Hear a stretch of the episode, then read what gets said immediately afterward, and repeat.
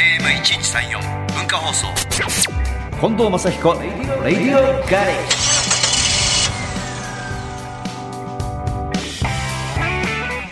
近藤正彦です僕の自慢のガレージにようこそこんにちは日曜日のガレージクルー文化放送アナウンサー砂山慶太郎ですではオープニングのメッセージご紹介しましょう今週も還暦メールでございまですきますね岡山県ラジオネーム、よっちゃんちゃんからですね、先月俺の F 友とバースデーライブで東京遠征する相談をしながらランチしましょうと集まった時のことですはい途中で突然パーティー用のとんがり帽子をかぶせられーのうん本日の主役のたすきをかけられーの、うんサプライズで私の還暦をお祝いしてくれましたおま全く知らされてなくて超びっくりするやら戸惑うやらなんですがじわじわとめっちゃ嬉しさがこみ上げてきて感激でうるうる嬉し涙が出てきましたマッチさんが巡り合わせてくれたこのご縁に心から感謝ですマッチさん最高オレーフ最高と来ております、俺 F 俺ファンなんですけど、うん、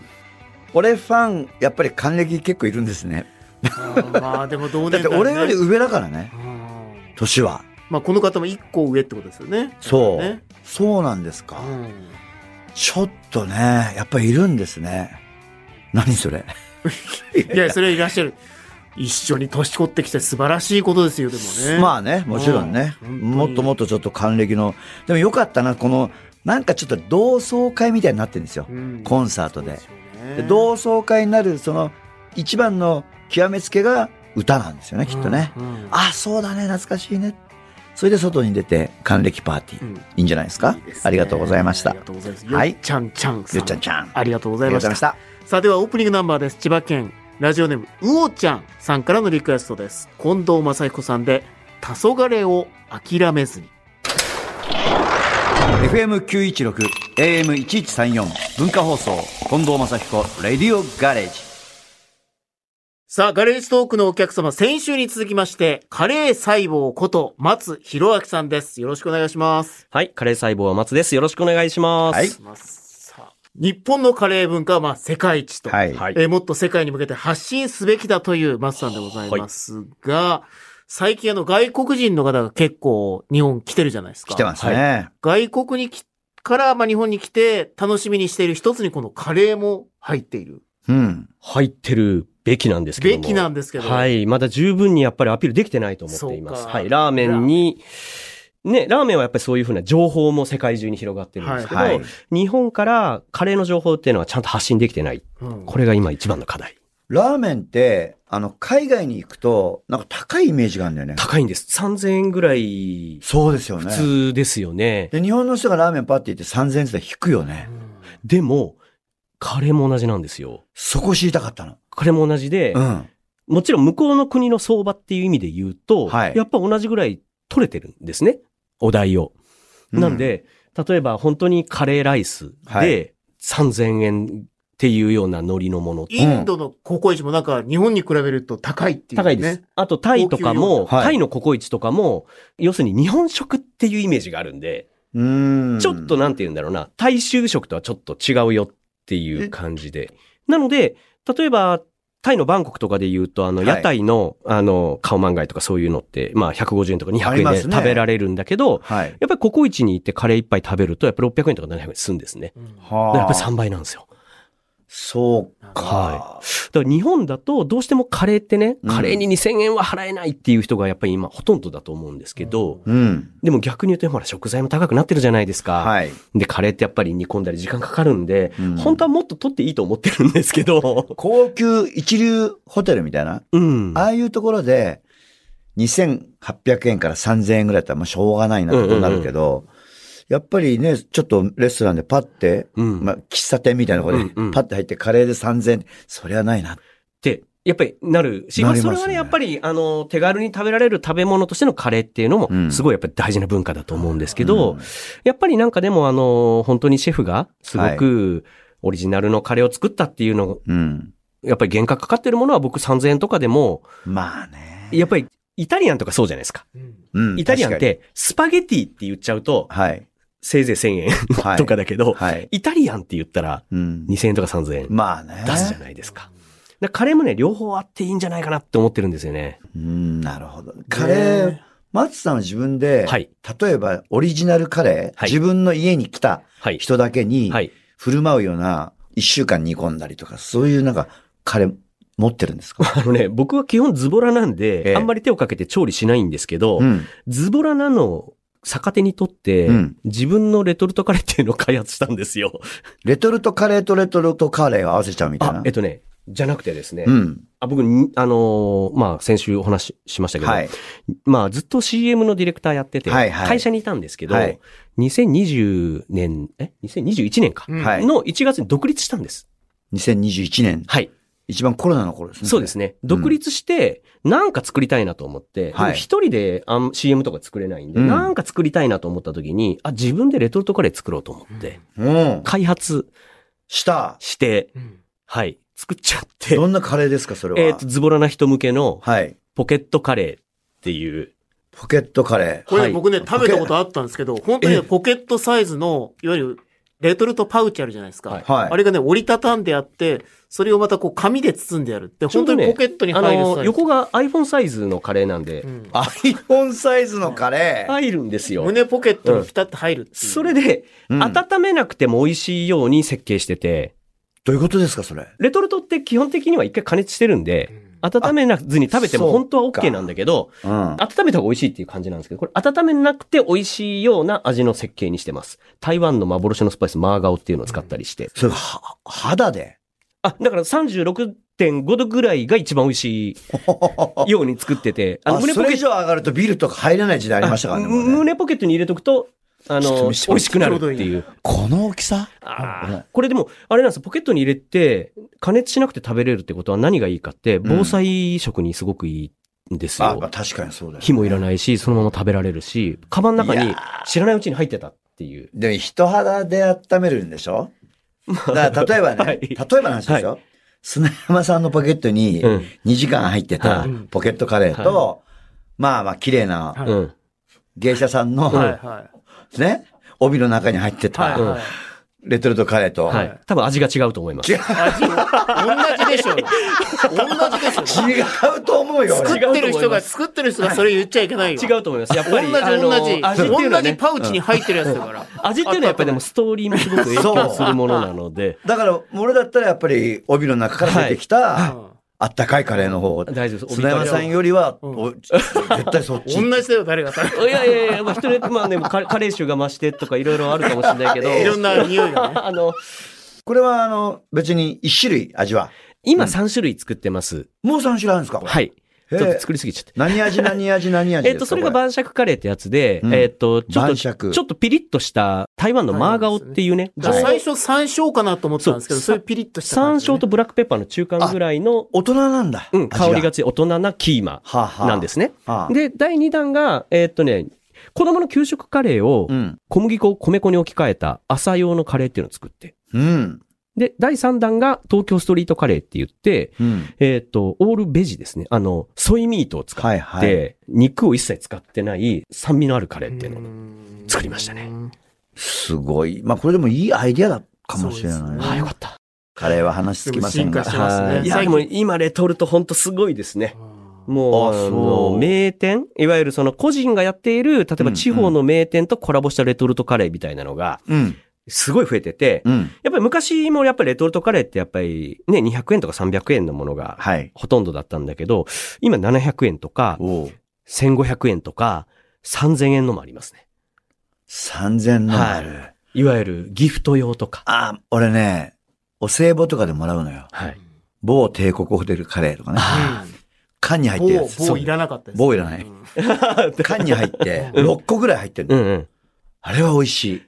美味しいのとほら、置いとけるから、うん。まあ邪魔にならないって言い方は変なんだけど、うんあの、ね、もらって嬉しいしかない。確かに確かにう確かに。ん。そう。あと帝国ねホテルカレーうどんももらえますよ。あ、はい。カレーうどんも、要するに、レトルトのあれが入ってるね。ちゃんとカレーうどんの中に。うち、あ、俺はカレー好きなの知ってるね、みん な。あ、多分やっぱやっぱりり CM の印象じゃないですか。 CM の印象じゃないと思う。もう好きなんだ。本当いにや。ーねあれはダメですかねちょっと僕いつもいみんなに言ってるんですけど、はい。福神漬けが好きなんですよ。あ、福神漬けも美味しいですよね。あれは反対派じゃないんですかあ、全然大賛成派です。ああ、なんかカレーの好きな人なんか、福神漬けは邪道だな、甘くなっちゃうな、みたいな意見が多いんですよ、僕。あーいや、でもね、例えばインドだったりとか、まあ、昔の欧風カレーだって、チャツネとかチャトニとかって甘いものを、甘いものとか酸っぱいものを足すっていうのが、あ、そうなんですかやっぱり美味しく食べるやり方なんですよね。ええ、ええ。そうか、うん邪道じゃないですよね。邪道じゃない、やっぱり日本ならではの付け合わせ。あれ、いつぐらいから、俺子供の頃福神漬けあったか。いや、あっあたっでしょたね、50年ぐらい前。そうですね。まあ、それもいろんな説があるんですけど、え船の上で、え。うん。あの、まあ、カレーってね、割と、あの、海とすごく関係があって、海軍。ああ、そうです。はい海軍カレでーありましたね。で、やっぱりその、船の中で付け合わせとして何出そうかって言った時に福神漬け出してっていうようなうん。のが最初だっていうふうに言われたりしてますね。ああ。やっぱり何日もずっと船にいるときに、うんまあ例えば金曜日にカレーって言ったら曜日感覚が狂わないとか、うんうん。まあそういうのがね、そです割と。金曜日は、あ、一週間経ったのかと、またカレーが来たとうんいうこと。はい。じゃあ、曲の方をおはい願いします。今日2週目ですけど、はい今回のリクエストは、はいえー秋野さんのはい創生のアクエリウム。はい、これ、これあの、うん僕もともと CM ディレクターなんですけど、はいあの、自分がちょっと手掛けさせた CM の中で一番バズった曲。あ、おおでは聞いていただきー。おましょう。願いします。はい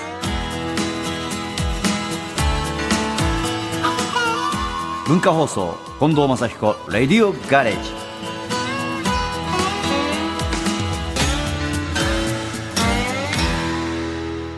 さあ、ガレージトークのお客様、カレー細胞こと松弘明さんです。後半もよろしくお願いします。はい、よろしくお願いしおます。願いします。さあ、松さんの出された本がここにあるんですけど、うん見せて見日せて本カレーカルチャーガイドほう。の中に、えーミュージシャンはカレーが好きなんだ。はい、そうですね。あ好きだわ好。きなんです。でもね、あのースタジオの近くえにえカレー屋さんがあると、はい、やっぱりそのディレクターとかはがい好。きなんだよね。やっぱりね、そうね。特にうんあのーね、煮詰まってる時にやっぱりスパイスの刺激でね、ちょっとだけやっぱりこう、頭フレッシュしたりっていうのはいはいも。それあの、藤井聡太名人も言ってましたよ。あー、はいあカレーを。を途中で食べて、ちょっとフレッシュ、頭をリフレッシュ、気分転換になります、みたいな。でもね、それで僕らね、やっぱりスタジオ行って、うんまあもう若い頃からね、で、その近くにカレー屋さんが絶対あるって、うんうん。行きたいんだけど、はい。皆さんはいいんだけど、歌う歌う人はね、これから歌う歌う人はやっぱさすがにきつい。んでコンサートの前に野村義雄さんはがい。楽屋ガンと開けるとカツカレーを2杯ぐらい食ってる、すごい。カレーはいいねって言って、うんうんパワーつけて。パワーつけてカレーはいいねって言ってんだけど、いいよな、よっちゃん。でももうコンサートあと15分で始まるんだけどって。15分前にカレー食べられるミュージシャンうと、ん。 15分後に歌わなきゃいけない歌手とは、はい。やっぱ違うんですああ、よ。確かに。感想で、うんってなった時にカレーが出てきちゃうんだから、喉まであ。の、刺激がね、なるほど。そう。ピリッと。そうすると、やっぱり、喉にカレーがね、ちょっと引っかかってると。あとが終わってから食べられますよ。はい美味しく。そうか。だからね、コンサート始まる前にカレーはちょっといけないし、レコーディング始まる前にカレーはそうか。食べれないよべれねな。いまあちなみにまあ本にもたくさんこういろんなお店紹介してるんですけど、はいこうマチさんがこう好みを言うと、、はいいお店をカレー細胞さんから教えてもらえるあ、かもしれなそいうです。ね。なんかあの、条件絞ってもらえればもらえるほど嬉しいですけど。ええそうですか。えっ、とね、はい。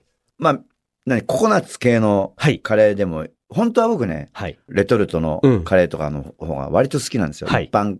うんうんうん。で、も、たまに食べたくなるのはココナッツ系で、はい。お芋が1個ゴロン、はい。チキンのはい。食べやすいところが1個コロンっうんうんうん。て入ってるようなのが好きですね。ちょっとあの北海道のスープカレーとは色が違う。はいはいはいはい。透明度がないやつ。うんうんうんうん。ちょっと黄色くて、はいはいはいはい。スパイシーで、そのチキンと大きなジャガイモが1個ずつ入ってる感 じ。辛1個ずつって難しいですね。2個でもいいじゃないですか、別に あそうなんだけど。 1個ずつぐらいがいい。そう、そほぼルーってことすねああ、でもわかりますう。。ほぼる、ほほぼぼる。ルで、あの、まあ、カレーは別に来て、うん。そのスプーンにご飯を乗せて、そそのルーにちょっと沈めながら食べる。はい。ー。うんうん多さら、分さらさうら。ん一番ズバリな店は、うん。駒沢大学うのん。 ピキヌーさんですね。本当に。はい。へえ。タイカレーをベースにしてて、はい。はい。で、ココナッツも使ってるんだけど、ちょっと旨味を増していって、すごいな。はそこがね、割とドンピシャだと思いますね。駒沢ね。はい、駒沢。まあ、そんな遠くないわな。はピキうン。んピキヌーさんですね。あ、ここが多分ドンピシャだなな、何軒行ってんですかそれこそ世界中のって言ってますからそうだよ、ね。あまあそうですね。まあ、あのね、もともと映像の仕事をやってるんで、海外ロケとかもあったりして、はいで、まあ、その、スタッフと飯食べた後に一人抜け出して、うん。 2軒とかもあるみたいな感じ。ええカレー屋さん探すんですね、自分で。まあそうですね。うん。まあ、なんとなくあとは、ほら、慣れてるんで。じゃあこれ東京近郊、まあ港区近郊でいいですわ。はい。港区近郊で、はいこれ食べて絶対にっていう、ああ、ちょうどねそこは行くわ、俺。この文、か文ら化放送。この文化放送の近くで言うと、うん大門で言うと、加藤っていう、うんな夏冬って書いて加藤っていう。へえ夏冬で、こ、れ、ホルモン焼き屋さんなんですけど、ほランチで、ネパール人のお母さんが作っている、う。うん。多分近藤さんが好きそうなそういう感じの、ただちょっと辛いんですよ。ああ、まあ、っていうちょちょっと辛いぐらいは全然。うん。カレーを出してるんですね、ランチで。そうすかはい。これ、この辺だと名物カレーです夏ねう。わ、知らなかった。知らない。知らなかった。行こう行こう、今から。行きましょう。もう食べたいもん。食べたいですもん。本当行きたいぐらいだよね。うねん。そうはあか。だから、カレー専門店じゃないから、なかなあ、かそうです気ね。づかないですね。うん。そういうことだな。まあ、あと、ラジオを聞いてらっしゃる方は、うんまあ、大体こう、マッチさんぐらいの前後の、お母さん世代が多いお母さん世代。はいうんうんうん年代で、まあ、うん女性の方って考えると、お好みは、どんなどういう感じですかね。僕は、はね、レトルトっていうか、ルーあるでしょ。うんうんうんあれの、例えば中辛と辛口合わせるとか、はいはいはい。甘口とどっかの、うん。なんか激辛みたいなの合わせるとか、うんうんうんうんそれでミックスして食べるの好きなんですけどね。それ、全然ありなんですよね。あーカレメーーカー違っちゃってうもん、ね。カレーってね、混ぜると美味しくなったりうんするんで、うんそうか。いや、ほんとカレーとお腹空いてくるな。混ぜると美味しいですよ。うんだからインド系のカレーと欧風カレー混ぜても実は美味しかったり。あうん、インドう同風でそうもいう美の味もしいですあかって、うんえっとね、レトルトカレーでね、僕が好きなので、富山のインド料理店と、うん金沢の、えっと、いわゆる金沢カレーのチャンピオンカレーさんっていうのの、コラボのレトルトカレーっていうのがあって、ありますね。うん両方のカレーを混ぜてレトルトにしたらめっちゃ美味しくなったっていんう、なるほど。ありやまっすてみたらいいんじゃないみんな。混ぜたら美味しコいんンでビニす行っはいて、これとこれ、今回これとこれ行ってみよう。そうなんです。それはね、ブラックカシミールカレーっていう商品なんですけど、はういん。今僕レトルトで一番好きです。ええ俺、これ黄が色、と焦げ茶のパッケージのあそうですやつですはよいね。はいはい俺、本出すの。いや、だから、レトルトカレーで、こう A と B と、どう混ぜたら美味しいかどう混ぜたら美味しいそこに C をちょっと入れるとか。あ、いいですね。ねレシピ簡単ですよね。うん。ず原材料。そう。全部レトルトいらないんだもんだってあの、あと原価計算も楽。コンビニ。ニ行けばいいんだけ ど。あとは本出すだけだから。あ、それちょっと待ってます。文化放送だ。文化放送から。文化放送からカレー細胞。はい。監修みたいな。はい。そうです。いやー、楽しいお話でしたねお。腹が空きましたね。はいうんそうですね。これからの目的、目標、どうしよう。目標目標はやっあぱりりますか、先週もちょっと話したけど、はいあの、やっぱり日本のカレー文化っていうのが、うんうんあの、世界から注目されてるのに、日本からの発信っていうのが全然できてないのを、うんあの、僕みたいな割と中立的な立場の人ができることあるなと思ってて、メーカーじゃなくて、なんかうんやりたいなと思ってて、うん今年の8月、うんどうも来月ですよね。はいはい。来月の8月4日から20日うんに、また渋谷で、ジャパニーズカレーフェスティバルっていうのをやるんですよ。やるんですか。はい。また行きたくなっちゃこうれようなね、また全国からカレー店呼んで、渋谷に。うん日本のカレーってこんなにすごいんだよっていうのを、ちょっとまあ英語とかでも発信して、外国人の方も来てもらうといいですよね。そうなんです。そういうのね、うん続けていきたいと思ってます。火付け役。ぜひ。いやー火をつけて、そうです。 ぐつぐつ煮込んで。うんあまた何かありましたらぜひお越しください。ありがとうりごがざいうとごましざいた。ます。ガレージトークのお客様、カレー細胞こと松弘明さんでした。ありがとうございましたあ。りがとうございます。